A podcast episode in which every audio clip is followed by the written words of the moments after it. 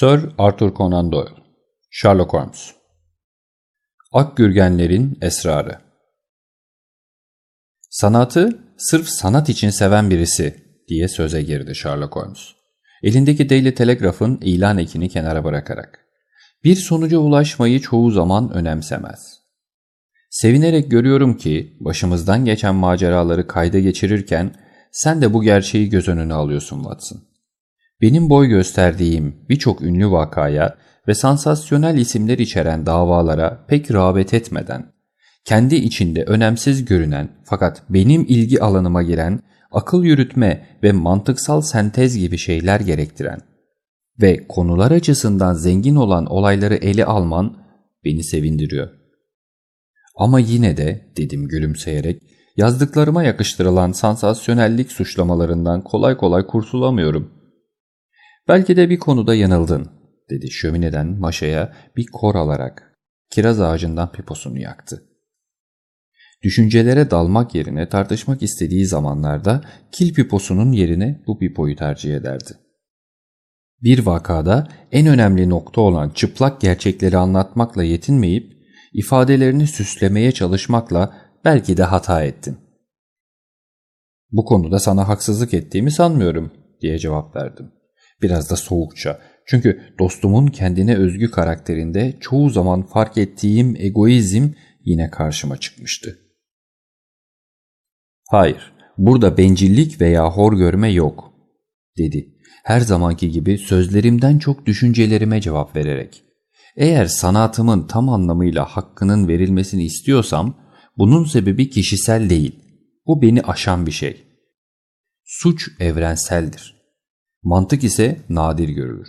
Bu yüzden suçtan çok mantık üzerinde durmalısın. Sonuçta ders olarak görülebilecek örnekleri bir dizi hikayeye çeviriyorsun.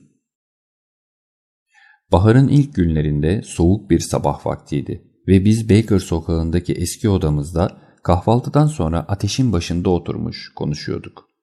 Kül rengi evlerin arasından akan yoğun sisin koyu sarı dumanları yüzünden karşı evlerin pencereleri ancak cisimsiz karaltılar halinde görülebiliyordu.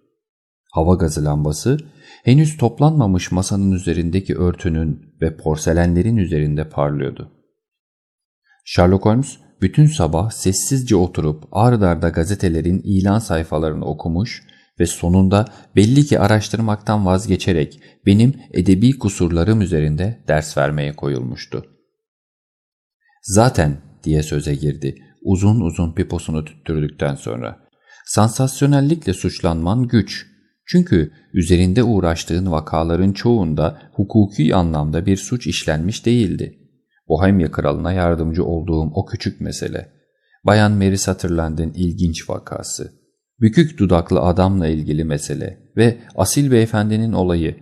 Hepsi de hukukun ilgi alanına girmeyen meselelerdi. Ama korkarım ki sansasyonellikten kaçınarak sıradanlığa düşmüş olabilirsin. Sonuçları öyle olmuş olabilir diye cevap verdim. Ama ele aldığım yöntemler tamamen yeni ve ilgi çekici.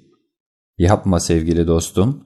Bir dokumacıyı dişinden, bir dizgiciyi sol baş parmağından tanıyamam. Gözlem yapmaktan aciz bir halk, analiz ve akıl yürütmenin ince ayrıntılarından ne anlar? Ama kendin sıradansan seni suçlayamam. Çünkü o eski büyük vakaların zamanı geçti artık. İnsan, en azından suçlu insan, bütün cesaretini ve orijinalliğini kaybetti. Benim mesleğim de öyle görünüyor ki, yatılı okullarda genç bayanların kayıp kurşun kalemlerini bulma ajanslığına doğru gidiyor. Sanırım artık dibe vurdum. Bu sabah aldığım bu not sıfır noktasına geldiğimi gösteriyor. Oku bana doğru buruşuk bir mektup fırlattı. Mektup önceki akşam Montek meydanından gönderilmişti ve şöyle yazıyordu. Sevgili Bay Holmes, yapılan bir bakıcılık teklifini kabul edip etmeme konusunda size danışmak istiyorum. Eğer sizi rahatsız etmezsem yarın on buçukta gelmek istiyorum. Sevgilerle. Violet Hunter Genç bayanı tanıyor musun? diye sordum. Hayır. Saat on buçuk oldu bile. Doğru, şüphesiz bu gelen de odur. Düşündüğünden daha ilginç olabilir. Mavi yakut meselesini hatırlarsan önce basit bir heves gibi görünen olay ciddi araştırmaya dönüşmüştü. Şimdi de aynısı olabilir. Eh, öyle umalım. Zaten şüphelerimiz biraz sonra giderilecek. Çünkü yanılmıyorsam söz konusu kişi geldi. Tam bunları söylerken kapı açıldı ve içeri genç bir bayan girdi. Gösterişsiz ama düzgün giyimi, parlak ve hareketli yüz ifadesiyle hayatta bazı şeyleri tek başına başarmak zorunda kalmış bir kadın görüntüsü çiziyordu. Verdiğim rahatsızlığı mazur göreceğinize eminim, dedi kadın. Dostum onu karşılamak için ayağa kalktığında. Çünkü başımdan çok garip bir olay geçti ve tavsiyesini alabileceğim kimsem olmadığı için sizden yardım istemeye geldim. Lütfen oturun Bayan Hunter. Size yardım edebilirsem sevinirim. Holmes'un bu yeni ziyaretçinin tavır ve konuşmalarından çok etkilenmiş olduğunu görebiliyordum. Önce araştırmacı huyuyla kadını baştan aşağı süzdü ve sonra gözlerini kapatıp parmak uçlarını birleştirerek dinlemeye koyuldu. Beş yıldır, dedi ziyaretçimiz, Albay Spence Monroe'nun evinde çocuk bakıcılığı yapıyordum.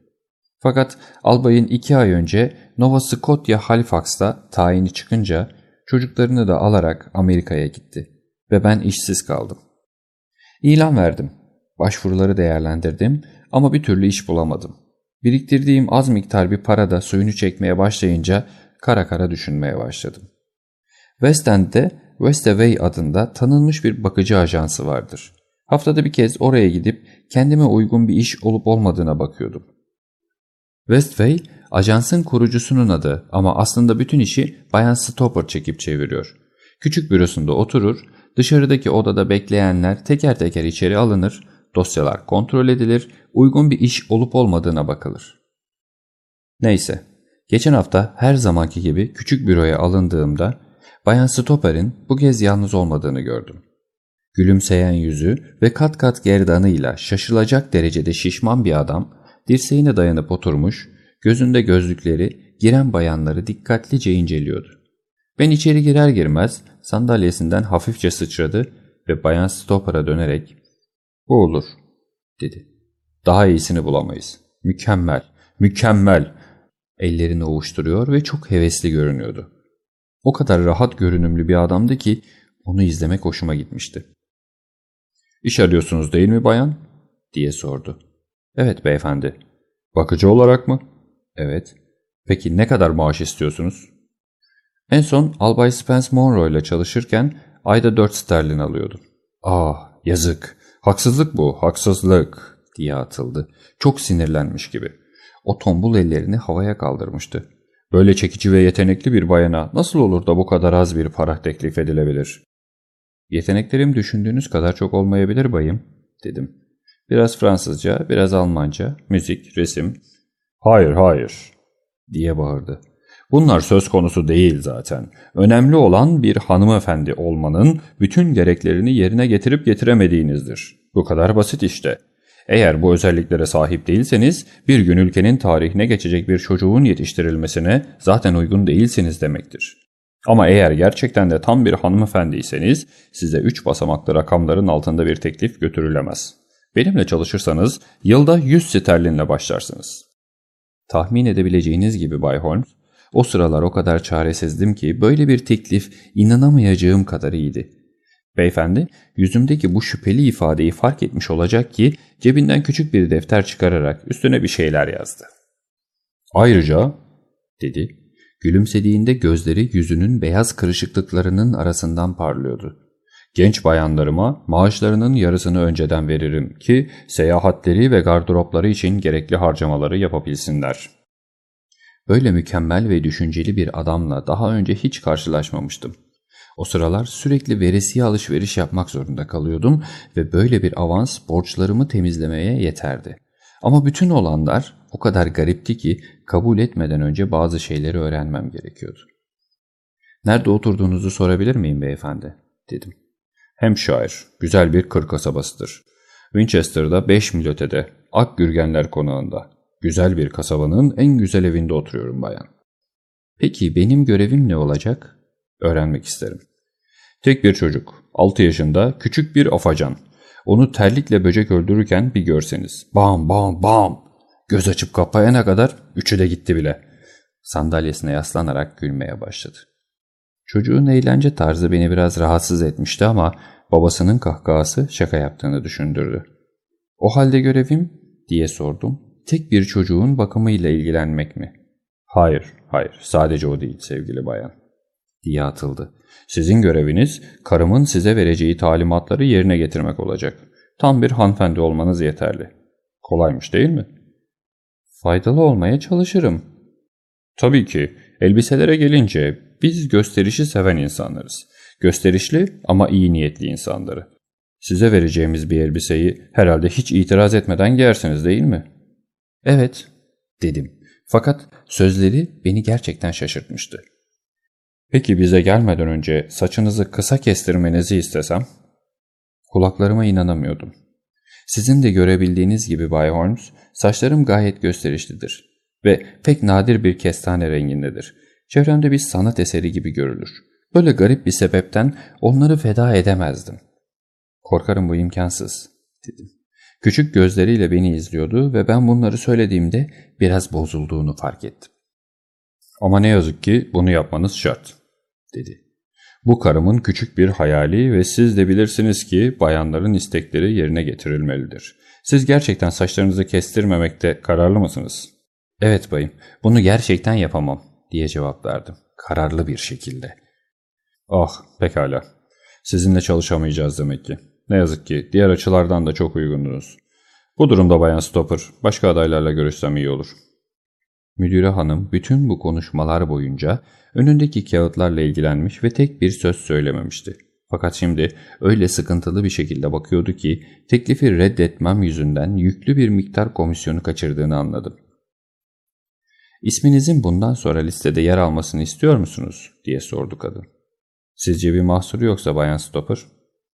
Böylesine mükemmel bir teklifi bile geri çevirdiğinize göre buna hiç gerek kalmadı, dedi sert bir şekilde.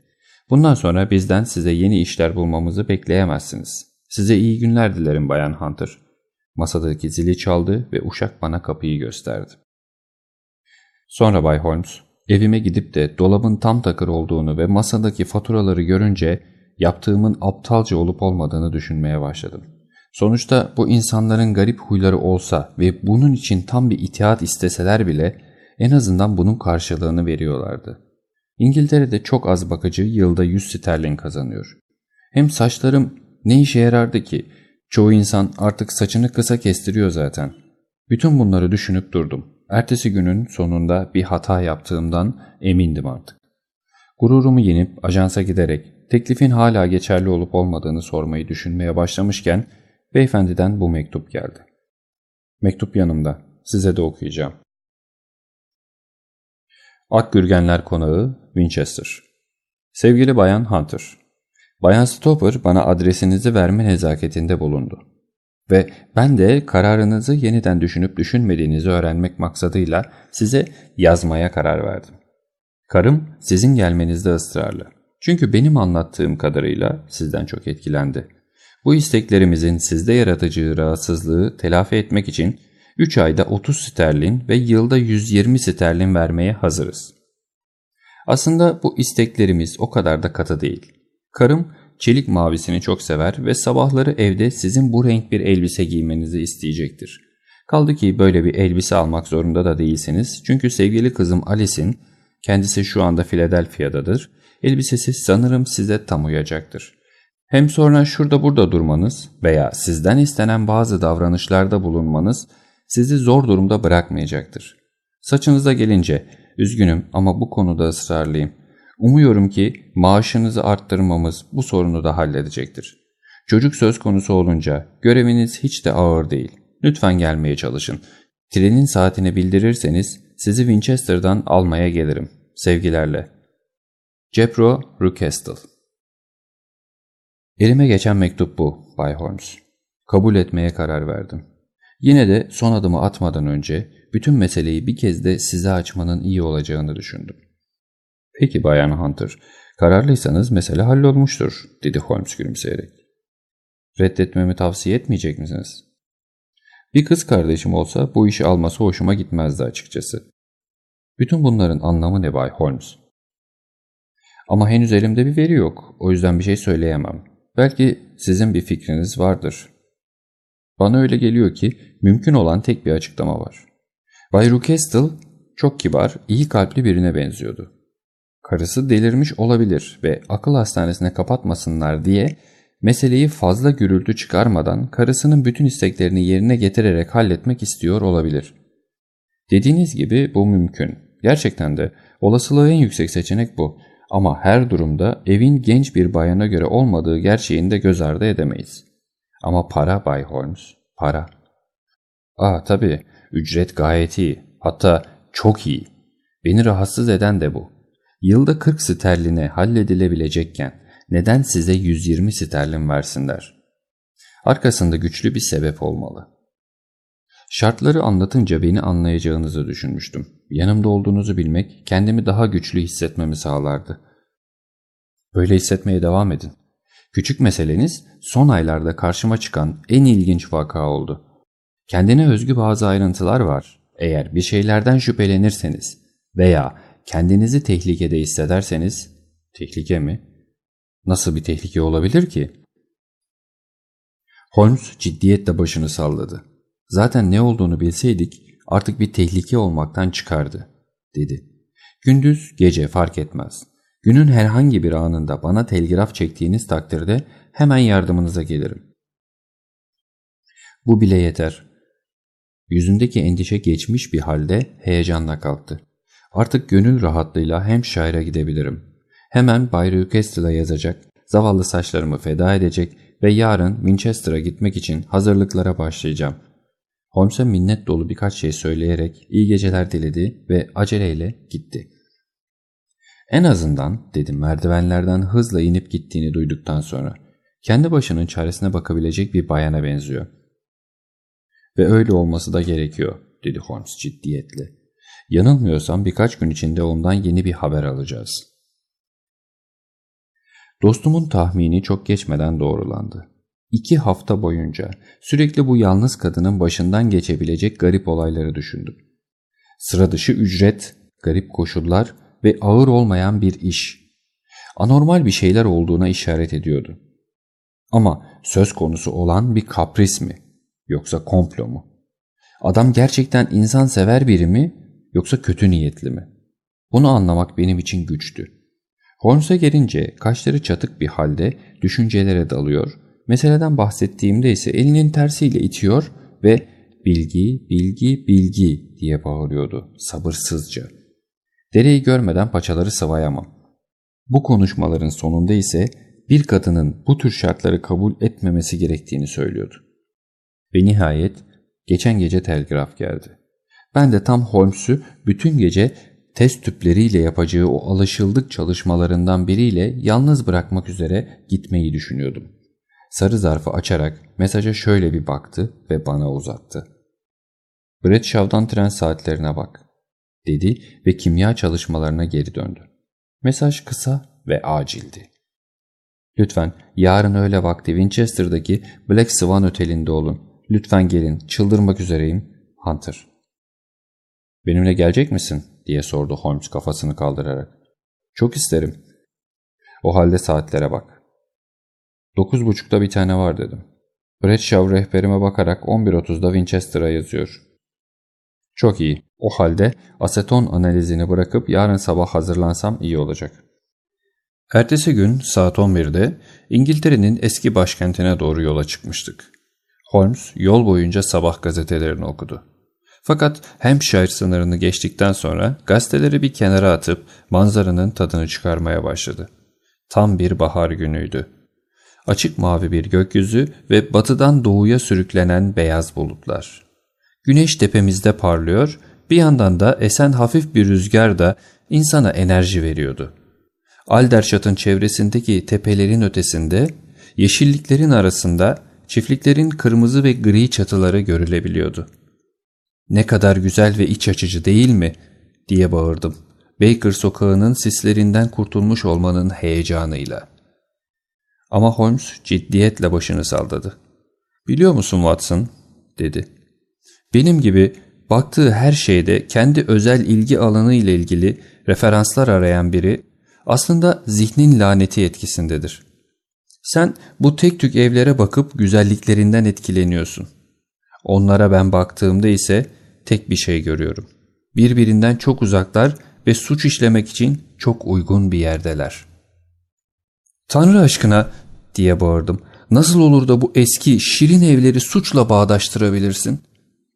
Oysa bana her zaman endişe verirler. Tecrübelerime dayanarak şunları söyleyebilirim ki Watson. Londra'nın en alçak vadilerinde bile bu sevimli ve güzel kır evlerindeki kadar çok günah işlenmiyordur. Beni korkutuyorsun. Ama sebebi çok açık. Şehirde kanunun yapamadığını toplum baskısı yapar.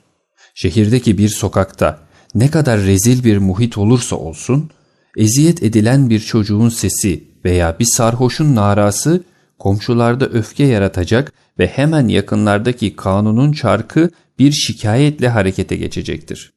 Ama bu yalnız evlere bak. Kanunlardan habersiz zavallı insanlarla dolu. Böyle yerlerde rastlanabilecek zalimlikleri bir düşün. Bizden yardım isteyen bayan, Winchester'da yaşamaya başlayacak olsaydı, onun için bu kadar endişelenmezdim.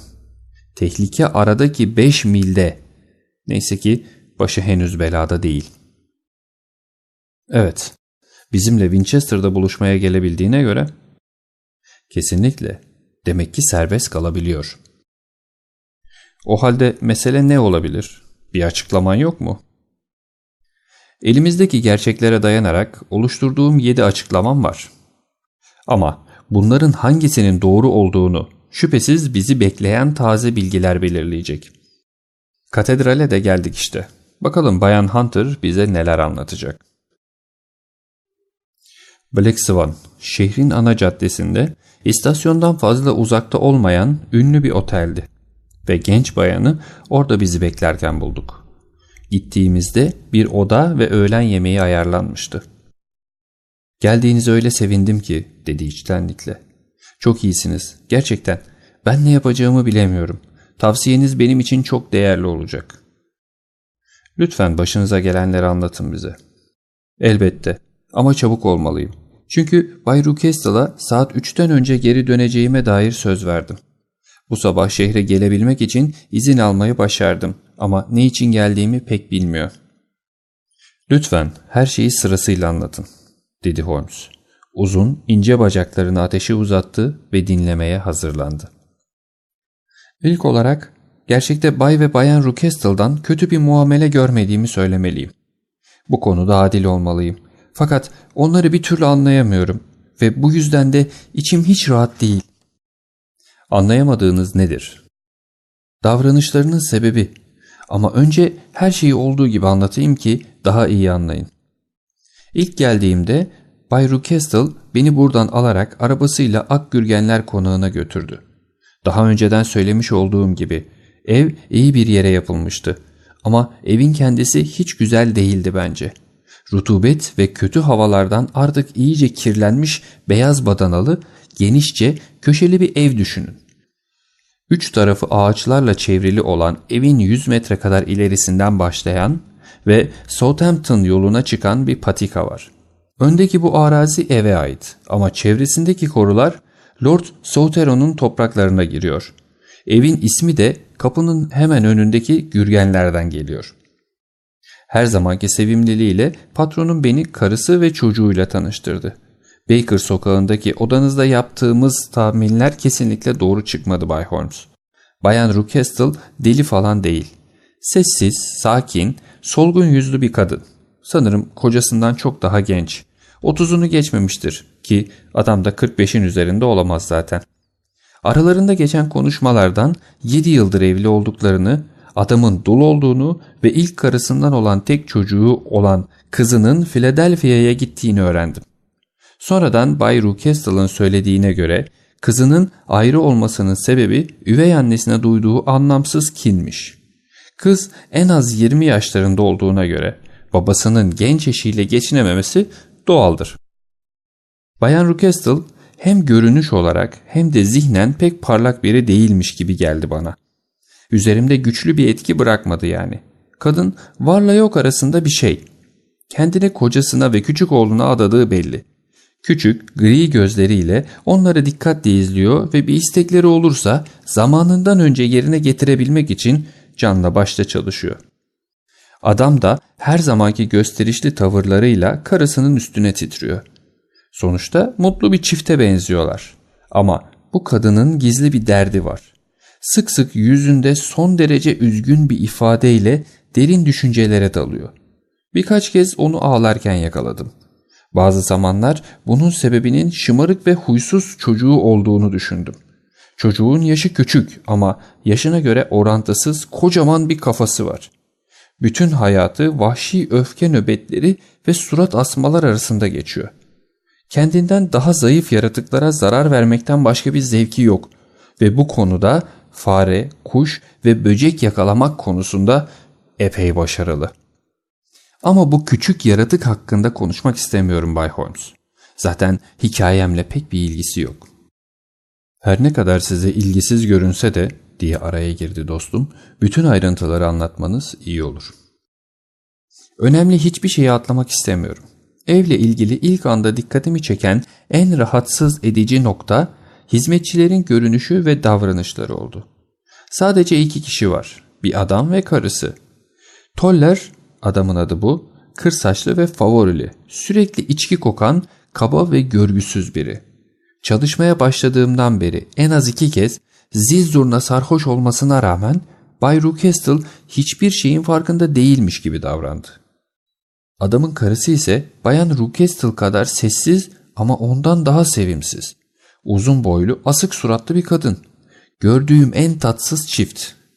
Neyse ki zamanımın çoğunu birbiriyle yan yana olan çocuk odasında ve kendi odamda geçiriyorum.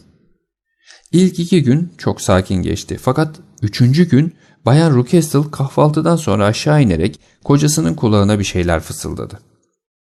''Aa tabii'' dedi adam. Bunun üzerine bana dönerek ''Saçlarınızı kestirecek kadar uyumlu davrandığınız için size minnettarız, Bayan Hunter.'' Fakat sizi temin ederim ki güzelliğinizden en ufak bir şey bile kaybetmiş değilsiniz. Şimdi bakalım mavi elbise size nasıl yakışacak? Şu anda yatağınızın üzerinde duruyor ve onu giyme kibarlığını gösterirseniz memnun kalacağız. Beni bekleyen elbise garip ve mavi tondaydı. Harika bir malzemeden yapılmıştı. Ama üzerinde daha önceden giyildiğini belli eden bazı işaretler vardı. İstesem bedenime bu kadar uygun diktiremezdim. Bay ve Bayan Rucastle kıyafetimi ilk görüşte bana biraz abartılı gelecek kadar çok beğendiler. Yere kadar uzanan uzun penceresiyle evin bütün ön cephesini içine alan oturma odasında bekliyorlardı beni. Odaya arkası ortadaki pencereye çevrilmiş bir sandalyeye yerleştirilmişti. Ona oturmam söylendi ve sonrasında Bay Rucastle odanın öteki yanında bir ileri bir geri yürüyerek şimdiye kadar duyduğum en gülünç hikayeleri anlatmaya başladı. O kadar komikti ki halsiz kalana kadar güldüm. Mizahtan hiç anlamadığı belli olan Bayan Rucastle ise bu süre boyunca elleri kucağında yüzünde üzgün ve endişeli bir ifadeyle oturdu. Bir saat kadar sonra Bay Rucastle aniden durarak yapılması gereken diğer işlere bakma zamanının geldiğini ve elbisemi değiştirerek küçük Edward'ın odasına çıkmam gerektiğini söyledi. İki gün sonra aynı sahne benzer şartlar altında tekrarlandı. Yine elbisemi giydim, pencerenin önüne oturdum ve patronumun bitmek tükenmek bilmeyen hikayelerinde gülüp durdum. Sonra elime bir roman tutuşturuldu. Sandalyeyi sayfanın üstüne gölgem düşmeyecek şekilde ayarladı ve yüksek sesle okumamı istedi. 10 dakika kadar okuduktan sonra tam da ilk bölümün ortasına gelmiştim. Cümleyi dahi bitiremeden durmamı ve yukarı çıkarak elbisemi değiştirmemi emretti. Bu sıra dışı sahnelerin ne anlama geldiğini, ne kadar merak ettiğimi herhalde tahmin edersiniz Bay Holmes. Her seferinde yüzümün pencereye dönük olmamasına çok dikkat ettiklerini fark ettim ve bu yüzden arkamda neler olup bittiğini görmeye can atıyordum. Başlangıçta bunu yapmak imkansız gibi görünüyordu ama sonunda bir yöntem buldum. Önceden kırılmış olan el aynamın küçük bir parçasını mendilime sakladım ve ilk fırsatta kahkahaların ortasında mendilimi gözlerime götürerek arkamı görmeyi başardım. İtiraf etmeliyim ki o an hayal kırıklığına uğradım. Hiçbir şey yoktu. Aslında bunlar ilk anda gördüklerimdi desem daha doğru olur. Daha dikkatli baktığımda sakallı, kısa boylu, gri bir takım giymiş olan bir adamın Southampton yolunda durmuş bana doğru bakmakta olduğunu fark ettim. Orası işlek bir yol olduğu için çoğu zaman insanlar olurdu. Ama bu adam arazimizi sınırlayan parmaklıklara dayanmış ciddi ciddi bakıyordu. Mendilimi indirdiğimde Bayan Rucastle'ın meraklı gözlerle beni süzmekte olduğunu gördüm. Hiçbir şey söylemedi. Ama eminim elimde bir ayna olduğunu ve arkamı görebildiğimi anlamıştı. Hemen ayağa kalkmıştı. Cepro, dedi. Yolda durmuş Bayan Hunter'a bakan terbiyesiz bir adam var. Sizin dostunuz değil ya Bayan Hunter diye sordu Bay Rucastle. Hayır buralarda kimseyi tanımam. Ne büyük terbiyesizlik. Şimdi lütfen arkanızı dönerek çekip gitmesini işaret edin. Görmezlikten gelmek daha iyi olmaz mıydı? Hayır, hayır. Sonra hep ortalıkta dolaşır. Lütfen adama dediğim gibi işaret edin. Söyleneni yaptım ve sonrasında da Bayan Rucastle panjurları indirdi. Bu bir hafta önceydi. O günden bu yana ne o mavi elbiseyi giyerek pencerenin önünde oturdum ne de o adamı bir daha gördüm. Lütfen devam edin, dedi Holmes. Hikayeniz çok ilginç bir hal almaya başladı. Korkarım şimdi anlatacaklarımın ilgisiz olduğunu düşüneceksiniz. Çünkü bu farklı olayların birbiriyle hiç bağlantısı yokmuş gibi görünüyor. Akgürgenler konağına ilk geldiğimde Bay Rucastle beni mutfak kapısından gerilebilen küçük bir ek binaya götürmüştü. Oraya yaklaştığımızda zincir şangırtıları ve büyük bir hayvanın kıpırdanışını andıran sesler duydum. İçeri bakın dedi Bay Rucastle. Tahtalar arasında bir yarığı işaret ederek. Ne kadar güzel değil mi? Baktığımda karanlıkta parlayan iki göz ve bir kenara büzülmüş belli belirsiz bir silüet gördüm. Korkmayın dedi patronum. İrkildiğimi fark ederek gülmeye başlamıştı. O benim köpeğim Carlo. Benim dediğime bakmayın. Onunla sadece seyisimiz tolları başa çıkabiliyor. Günde bir kez besleriz. Çok değil ki her an formda olsun. Toller geceleri onu serbest bırakır ve bir kez dişlerini geçirdikten sonra Tanrı kurbanın yardımcısı olsun. Bu yüzden iyiliğiniz için geceleri dışarı çıkmayın. Söz konusu olan hayatınız. Bu uyarı hiç de hoş değildi. Ayın tepede olduğu ve aşağıdaki çimenleri gün gibi aydınlattığı güzel bir gece saat 2 civarında penceremin önünde durmuş manzaranın keyfini çıkarıyordum. Ki aşağıda gürgenlerin dibinde bir şeylerin hareket ettiğini fark ettim. Açıklığa çıktığımda ne olduğunu gördüm. Koyu renkli, sarkık çeneli ve siyah burunlu kocaman bir köpek vardı. Çimenlerin üzerinde yavaşça yürüyerek karanlıkta kayboldu. Bu korkunç bekçi beni o kadar etkiledi ki anlatamam. Bir hırsız görsem bu kadar korkmazdım. Şimdi anlatacağım hikaye ise oldukça garip. Bildiğiniz gibi Londra'da saçlarımı kestirip bavulumun dibine yerleştirmiştim. Bir akşam çocuk yattıktan sonra odamdaki mobilyaları incelemeye ve eşyalarımı düzenlemeye başladım. Odada üst iki çekmecesi boş ve açık, alt çekmecesi kilitli olan bir komodim vardı. Açık çekmecelere çarşaflarımı yerleştirdikten sonra elimde hala birkaç parça eşyam kalmıştı ve o en alt çekmeceyi kullanamadığım için sinirlendim. Bir umutla elimdeki anahtarlarla çekmeceyi açmaya çalıştım. Daha ilk anahtar kilide uydu ve çekmece açıldı. İçinde sadece tek bir şey vardı ama eminim ne olduğunu tahmin edemezsiniz. Çekmecede saçlarım duruyordu. Elimi alıp inceledim. Aynı renkte ve kalınlıktaydı. Bu tesadüf çok garibime gitti. Benim saçlarım nasıl olmuş da o çekmeceye girmişti. Titreyen ellerle bavulumu açtım.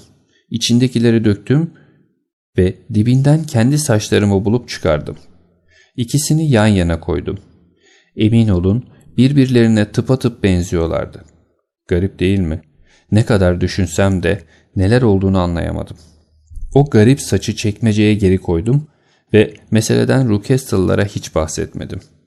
Çünkü kilitli bir çekmeceyi açarak yanlış yaptığımı düşündüm. Sizin de fark ettiğiniz gibi gözlemci bir tabiatım var Bay Holmes. Bu yüzden kısa bir sürede evin bütün planını kafama çizmeyi başardım. Evin bir tarafı var ki sanki orada kimse yaşamıyor. Tollerların kaldığı bölümde her zaman kilitli olan bir kapı. Bir gün merdivenleri çıkarken Bay Rucastle'ın elinde anahtarlarla bu odadan çıktığını gördüm. Yüzünde öyle bir ifade vardı ki birden ürktüm. Tanıdığım o şişman, neşeli adamdan eser yoktu. Yanakları kızarmış, kaşları öfkeyle çatılmış ve şakaklarında damarlar çıkmıştı. Kapıyı kilitledi ve bana hiçbir şey söylemeden aceleyle gitti. Bu bende daha çok merak uyandırdı. İlk fırsatta evin dışına çıkarak o bölümün pencerelerini görebileceğim bir yere gittim. Üçü pislik içinde birinin kepenkleri kapalı dört pencere vardı. Burayı kimsenin kullanmadığı açıktı. Çevrede dolaşıp pek belli etmemeye çalışarak yukarı bakıyordum ki her zamanki mutlu ve neşeli haliyle Bay Rucastle çıka geldi. ''Ah'' dedi. ''Size hiçbir şey söylemeden gittiğim için kusuruma bakmayın genç bayan. Zihnim iş meseleleriyle öyle meşgul ki.'' Alınmadığıma dair onu temin ettim.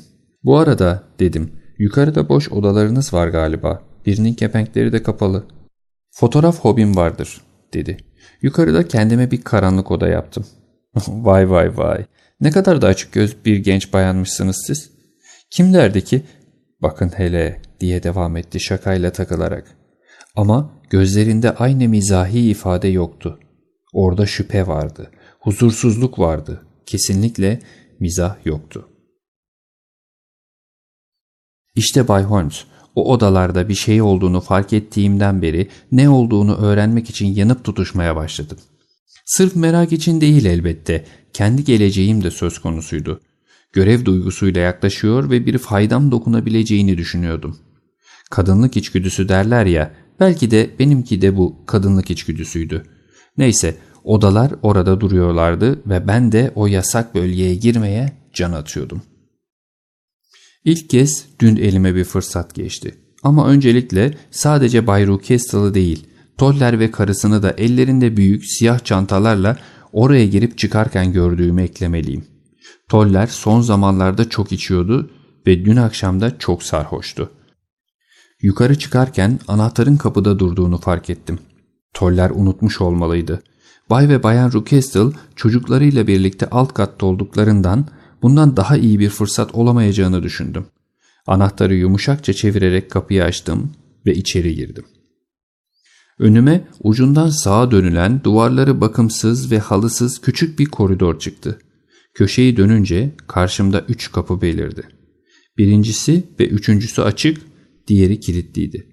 Her biri tozlu ve kasvetli boş odalara açılıyordu. Birinde iki pencere, diğerinde tek bir pencere vardı ve bu pencereler o kadar kalın bir kir tabakasıyla kaplanmıştı ki akşam ışığı içeri zorlukla süzülebiliyordu. Ortadaki kapı kapalıydı ve kapının dışında eski bir yatağın demir döşemeleri çakılmıştı. Kapının kendisi kilitliydi ve anahtar da ortalıkta değildi. Bu parmaklıklı kapının dışından gördüğüm penceresinin kepenkli odaya açıldığı belliydi. Ama kapının altından sızan ışık içerisinin karanlık olmadığını gösteriyordu. Demek ki tepeden ışık girebiliyordu. Koridorda durmuş bu kapıya bakarken ve içerideki sırrın ne olduğunu düşünürken birden odanın içinden ayak sesleri duydum ve kapının altından gelen ışıktan bir gölgenin geçtiğini gördüm. Akıl almaz bir korku kapladı içimi Bay Holmes. Gergin sinirlerim baskın çıktı ve sanki peşimde korkunç bir el varmış da elbisemin eteğinden beni yakalayacakmış gibi dönüp koşmaya başladım. Koridordan geçip dış kapıyı açtım ve dosdoğru Bay Rucastle'ın önüne çıktım. Demek sizdiniz dedi gülümseyerek. Kapıyı açık görünce anlamıştım zaten.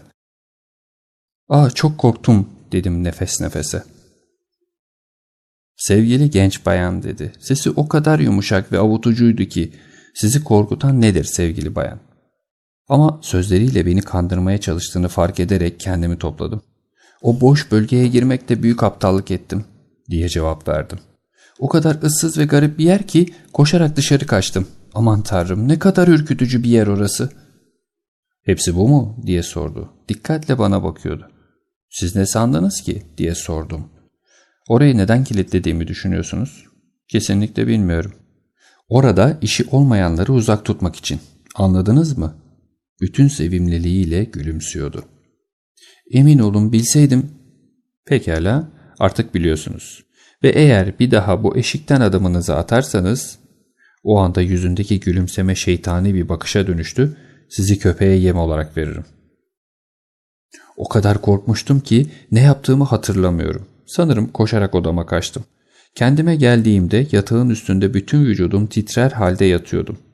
Sonra aklıma siz geldiniz Bay Holmes. Tavsiyenizi almadan o eve bir daha adımımı atamam. Evden, adamdan, kadından, hizmetçilerden hatta çocuktan bile korkmuştum. Hepsi bana çok kötü davranmıştı. Tabii ki hemen o anda da kaçabilirdim ama merakım korkuma bile üstün geldi. Sonunda kararımı verdim. Size telgraf gönderecektim. Şapkamı ve pelerinimi alarak evden yarım mil kadar uzaktaki telgraf bürosuna gittim ve rahatlamış bir halde geri döndüm. Kapıya yaklaşırken içimi korkunç bir şüphe kapladı. Ya köpeği serbest bıraktılarsa? Fakat sonra Toller'in akşamdan zil zurna sarhoş olduğunu ve ev halkı içinde o vahşi yaratıkla başa çıkabilen tek kişinin de o olduğunu hatırladım. Başka biri cesaret edip de köpeğe yaklaşmadıysa tabii. Neyse sağ salim eve girdim ve bütün gece sizin geleceğinizi düşünmenin mutluluğuyla uyuyamadım. Bu sabah Manchester'a gelmek için izin almakta pek zorluk çekmedim. Fakat saat 3'ten önce evde olmalıyım çünkü Bay ve Bayan Rucastle bir ziyarete gidecekleri için çocuğa bakmam gerekiyor. İşte Bay Holmes, size bütün maceramı anlattım. Şimdi bana bütün bunların ne anlama geldiğini ve hepsinden öte ne yapmam gerektiğini söylerseniz çok memnun olurum. Holmes ve ben bu olağan dışı hikayeyi büyülenmiş gibi dinlemiştik. Sonunda dostum ayağa kalktı. Elleri cebinde, yüzünde derin bir ciddiyetle odada bir aşağı bir yukarı yürümeye başladı. ''Toller hala sarhoş mu?'' diye sordu. Karısını Bayan Rukestal'a bununla ilgili dert yanarken duydum. ''Güzel. Ve Rukestal'lar bu gece dışarı çıkıyorlar, öyle mi?'' ''Evet.'' ''Evde kilitli bir kiler var mı?'' ''Evet, bir şarap mahzeni var.'' Bütün bu olanlara karşı çok cesur ve duyarlı davranmışsınız Bayan Hunter. Bir kahramanlık gösterisine daha var mısınız? Sizin ne kadar güçlü bir kadın olduğunuzu bilmesem sormazdım bile. Deneyebilirim. Peki nedir? Dostum ve ben saat 7'de Akgürgenler konağına geleceğiz. Rookestal'lar henüz dönmemiş olacak ve umarım Toller da kendine gelmemiş olacak. Geriye ortalığı ayağa kaldırabilecek bir tek Bayan Toller kalıyor. Onu da bir iş için kilere gönderir ve arkasından kapıyı kilitlerseniz işimiz çok kolaylaşacaktır. Yaparım. Mükemmel. O halde meseleyi iyice gözden geçirelim. Her şeyin makul tek bir açıklaması olabilir. Siz oraya birinin yerine geçmek için getirildiniz ve gerçek kişi o odada hapis. Buraya kadar her şey çok açık. İçeride kimin olduğuna gelince evin kızı Bayan Alice Rucastle olmalı. Yanlış hatırlamıyorsam Amerika'ya gitmiş olduğu söylenmişti. Boylarınız, bedenleriniz ve saç renkleriniz birbirine benzediği için seçildiniz. Muhtemelen geçirdiği bir hastalık sonucu saçları kesilmişti ve bu yüzden sizinkiler de gitmek zorundaydı. Onun saçlarını tesadüf eseri buldunuz. Yoldaki o adam ise kızın bir arkadaşıdır şüphesiz. Muhtemelen nişanlısı. Ve siz onun gibi giyinip ona benzediğinizde bir de üstüne kahkahalar attığınızda bu adam sizi görmüş ve bayan Alice Rucastel'ın mutlu olduğuna artık kendisini görmek istemediğine ikna olmuş olmalı. Köpek ise adamla kızın irtibata geçmesini engellemek için geceleri serbest bırakılıyordu. Buraya kadar her şey açık. En önemli nokta ise çocuğun davranışları. Ne ilgisi olabilir ki diye atıldım. Sevgili Watson, bir tıp adamı olarak sen de bilirsin ki son zamanlarda bir çocuğun eğilimlerini anlamak için ebeveynleri de inceleniyor. Tam tersi de geçerli olabilir tabii. Çoğu zaman ben de ebeveynlerin karakterlerini anlamak için çocuklarını incelerim. Bu çocuğun davranışları anormal derecede vahşi ve bu özelliğini ister güler yüzlü babasından isterse de annesinden almış olsun. Eve kapattıkları kız için bir tehlike teşkil ediyor olmalı. Çok haklısınız Bay Holmes diye bağırdı müşterimiz. Siz bunları anlattıkça gördüğüm binlerce şey kafamda iyice aydınlanıyor. Hadi hiç zaman kaybetmeden yardım edelim bu zavallı yaratığa. İhtiyatlı olmalıyız. Çünkü karşımızda çok kurnaz bir adam var. Saat 7'ye kadar hiçbir şey yapamayız. O saatte sizinle buluşur ve çok geçmeden de meseleyi çözeriz. Yol üzerindeki bir hana uğradıktan sonra dediğimiz gibi tam saat 7'de oraya vardık. Bayan Hunter bizi kapıda gülümseyerek karşılamamış olmasaydı da ışıkta parlayan koyu renk yapraklarıyla o ağaçları görür görmez evi tanıyacağımıza eminim. Dediklerimizi yaptınız mı? diye sordu Holmes. Alt kattan bazı gürültüler geldi. Bu sesler kilerden, Bayan Toller'dan geliyor, dedi genç bayan. Kocası ise mutfakta, halının üzerinde horul horul uyuyor. Bunlar da anahtarları. Bay Rucastle'da da aynıları var. Gerçekten çok iyi iş başarmışsınız, diye bağırdı Holmes heyecanla. Şimdi yol gösterin de uğursuz meseleyi bitirelim. Merdivenleri çıktık. Kapıyı açtık ve koridoru geçerek Bayan Hunter'ın bahsettiği parmaklıklı kapıya geldik. Holmes ek yerlerinden keserek kapıdaki parmaklıkları çıkardı. Sonra elindeki bütün anahtarları kilitle denemeye başladı. Ama nafile.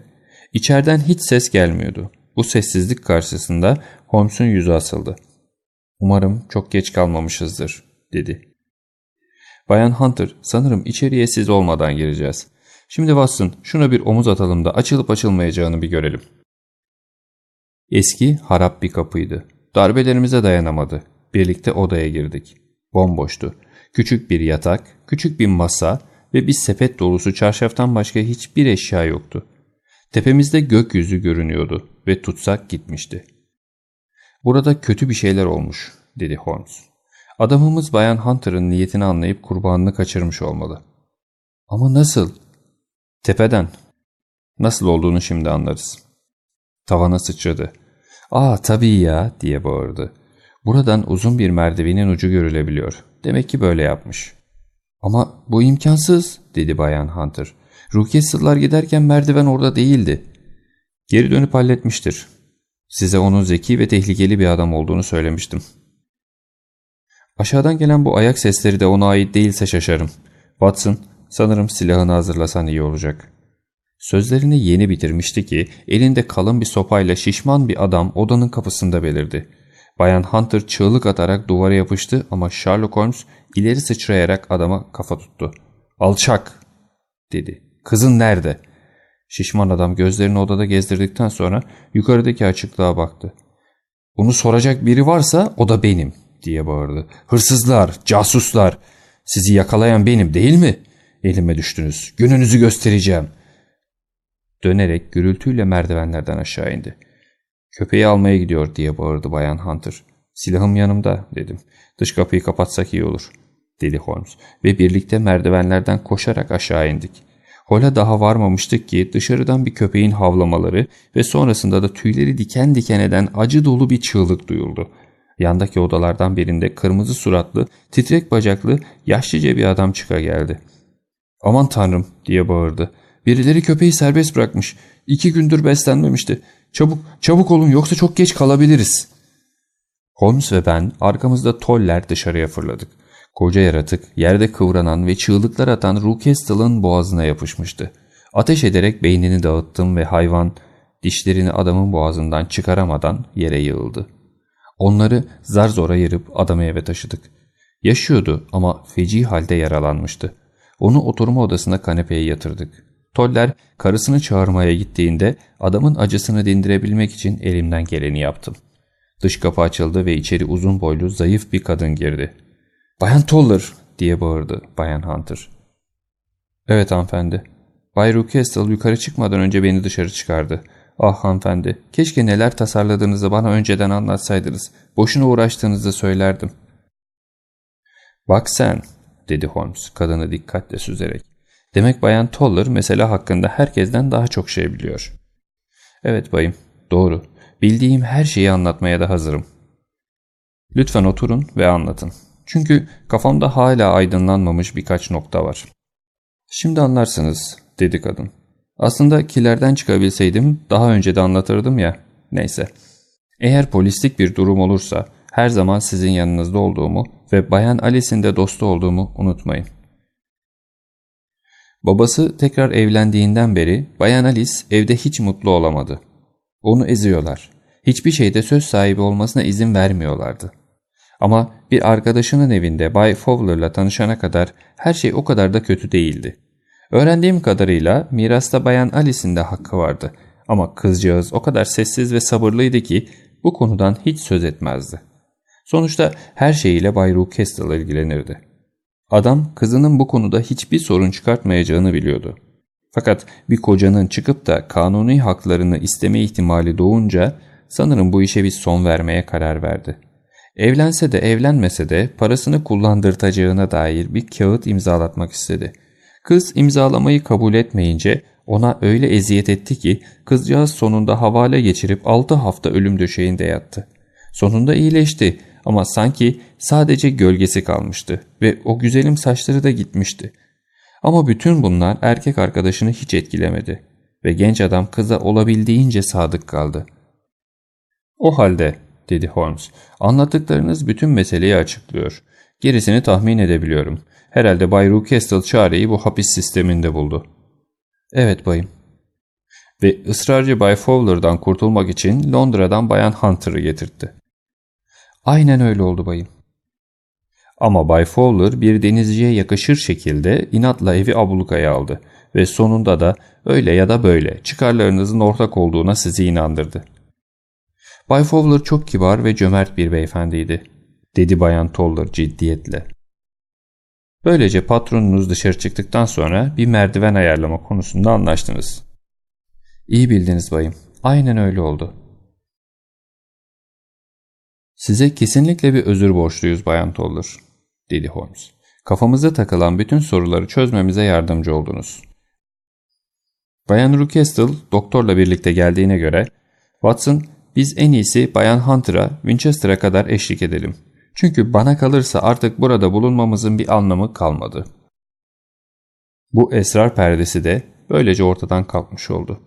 Bay Rookestle ölmedi ama sadece karısının bakımıyla hayatını devam ettirebildi. Eski hizmetçiler belki de Rookestle'lara geçmişi hakkında çok şey bildikleri için onlarla kalmaya devam ettiler.